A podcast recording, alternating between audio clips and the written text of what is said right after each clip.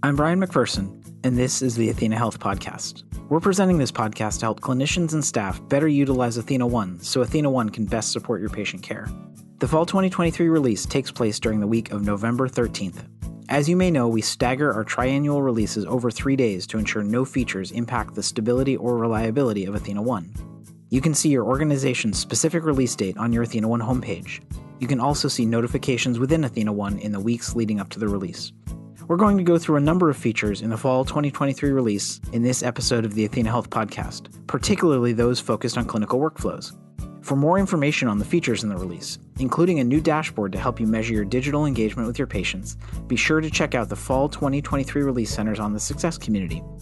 You can also expect to see support materials related to the fall 2023 release in your email inbox, both leading up to and after the week of the release. I'm joined now by Kristen Collins, one of the training architects focused on clinical workflows in Athena 1. Kristen, thanks for joining me. Hi, Brian. Thanks. I'm excited to be here. So let's get right into it. One of the most impactful features in the fall 2023 release is one that has compiled nearly 1,300 votes on the ideas space on the success community. The request is that organizations be able to encourage or require clinicians to review and complete the billing tab in an encounter before they close the encounter. Going forward, our plan for this feature is to set the stage for a new model for creating claims in which the claim is created directly from a closed encounter without the need to go through the full charge entry workflow when certain conditions are met. This will reduce the time it takes to create and submit claims, getting you paid faster with less work. But while the ultimate impact of the feature will be on getting claims created and paid, the impact of the feature will be primarily on clinicians.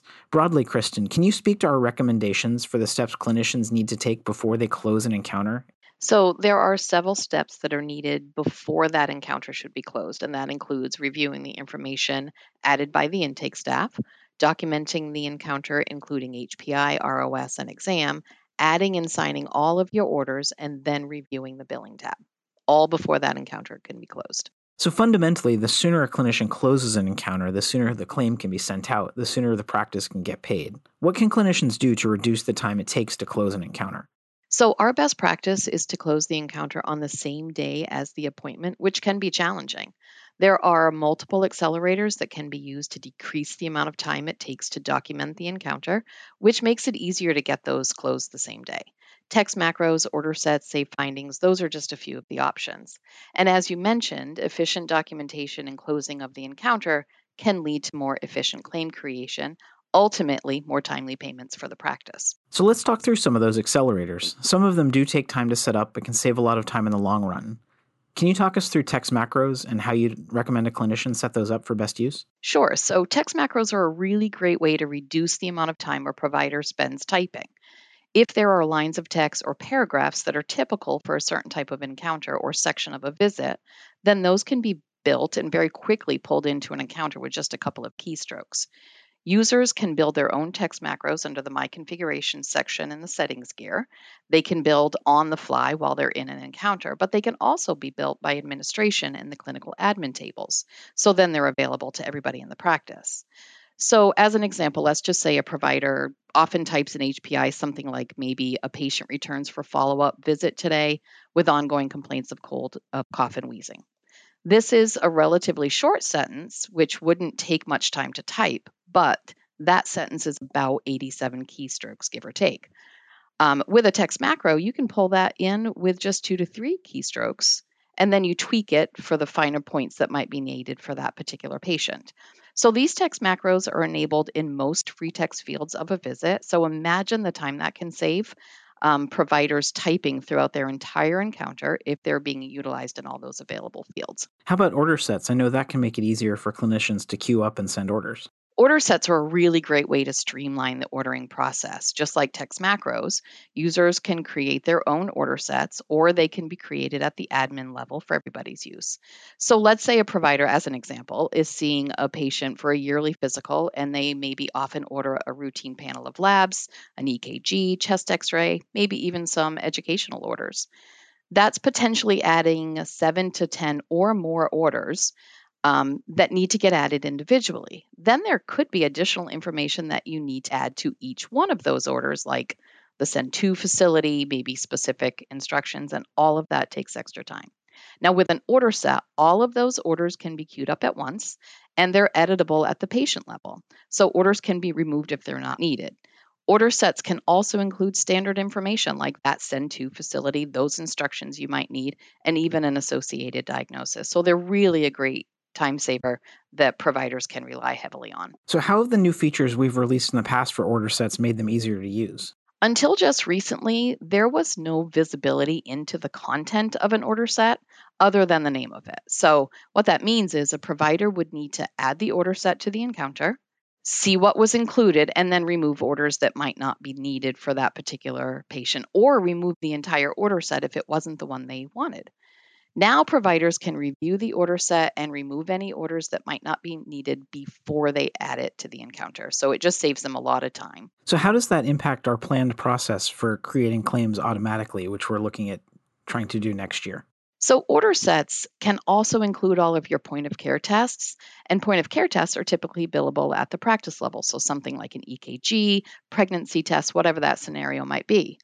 Athena One will automatically add potentially billable services to the billing tab for you for your review.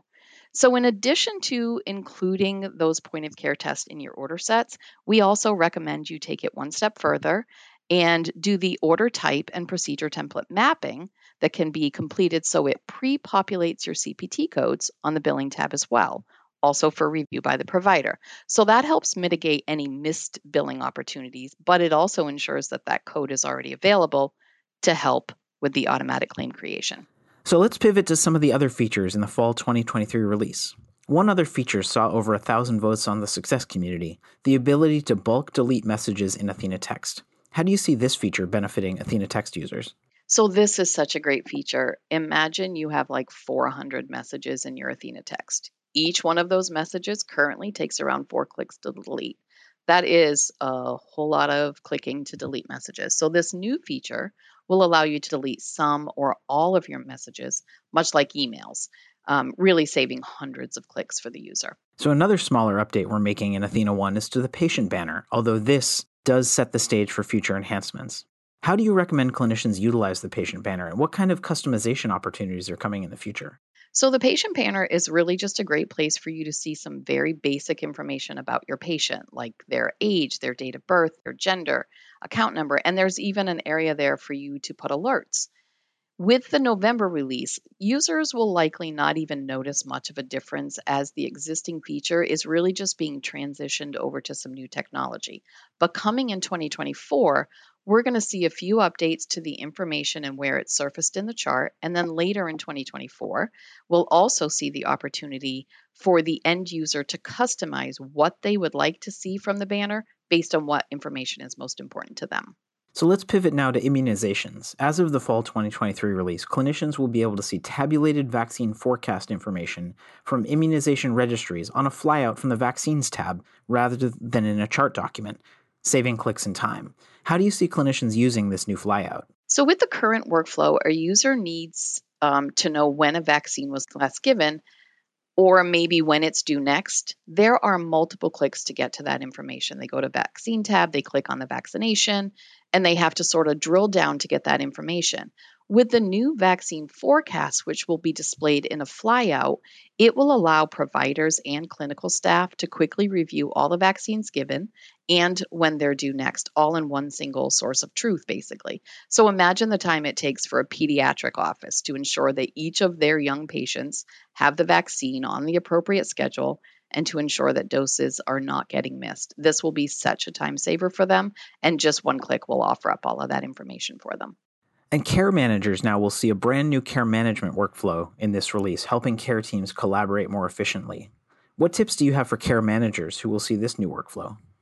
So, I definitely recommend that you understand how to use local programs to capture practice specific program information, as well as the care program panel. In that panel, the care team will be able to see the time spent during patient care tied to programs like chronic care management, as well as the programs that the patient is enrolled in.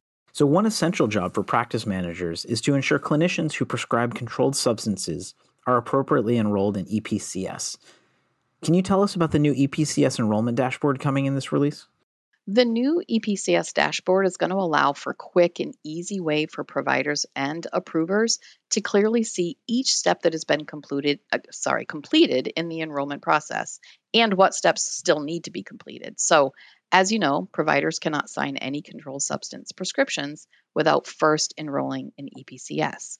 This is a great feature to offer insight into where all those providers are and what still needs to be done to complete that enrollment process. And I know that's not the last step in terms of making EPCS enrollments easier. What do we have planned in the future? So, moving into 2024, users will see an alerting mechanism to notify those involved in that process, send repeat alerts if necessary, and then actually have an audit history so there's a visibility into who did what within that process. And the dashboard will continue to evolve to surface further visibility into EPCS approver activity. In addition to that, there's going to be some functionality where they can revoke EPCS approver permission for those users that are no longer involved in that approval process. While I have you, Kristen, let's talk about Athena One Mobile. I know the Athena One mobile app can be an invaluable part of patient care for clinicians. What do you see as the primary benefits of the app? The Athena One mobile app is a really valuable extension of the Athena Clinicals on desktop. It can be used throughout all parts of the provider's day to just really uh, maximize their efficiency and flexibility. So, for example, at the beginning of the day, providers could use the Athena One mobile to view their schedule, manage their inbox, even review urgent patient requests or inquiries that they might have received. Um, or even look at their latest clinical documents like lab and imaging results for those upcoming appointments. And they can do that all from their mobile device. And then during the day, the app can be used to perform chart reviews or quickly check patient details as providers walk between appointments.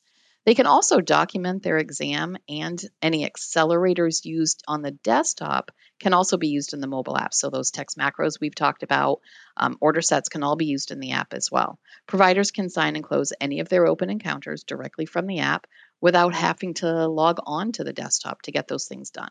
And because Athena One mobile app syncs in real time with your desktop, providers really can move really quickly between their device um, and their desktop and in tandem with each other to accomplish all of their tasks. So we've talked about a lot. The release features, the accelerators we talked about earlier. Obviously, healthcare is complex. Athena One is complex. We're aiming to simplify it as much as we can. For clinicians who are interested, what kind of coaching do we have available to help them use these tools as best as possible?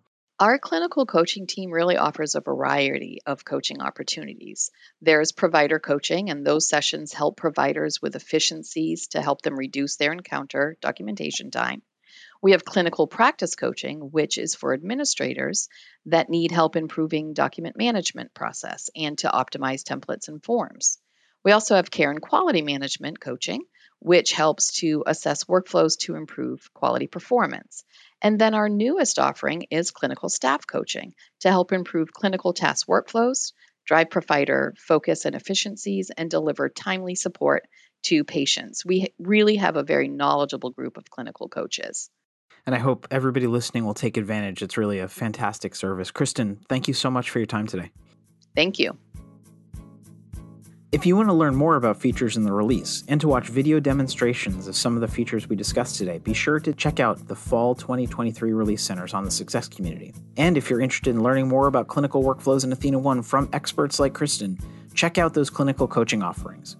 As a reminder, we offer provider coaching, clinical staff coaching, clinical practice coaching for administrators, and care and quality management coaching. Visit the Success community and search clinical coaching to learn more. With over 350 partners across 62 capabilities and 60 specialties, the marketplace enables you to curate your Athena Health experience under one platform based on your specific business needs. Over 70% of Athena Health customers use one or more marketplace partners. Go to marketplace.athenahealth.com and filter by specialty or capability to find solutions that support your business, integrating seamlessly and powering the most open, scalable platform in healthcare. If you enjoyed this podcast, be sure to tell your colleagues to check us out as well. The podcast is available on Spotify, Apple Podcasts, Amazon Music, or wherever you listen to podcasts. You can let us know what you think by email at podcast at athenahealth.com, especially if you have any topics you would like us to cover to better support the way you use Athena One. We at Athena Health are working to cure complexity to simplify the practice of care, and we'll talk to you again soon.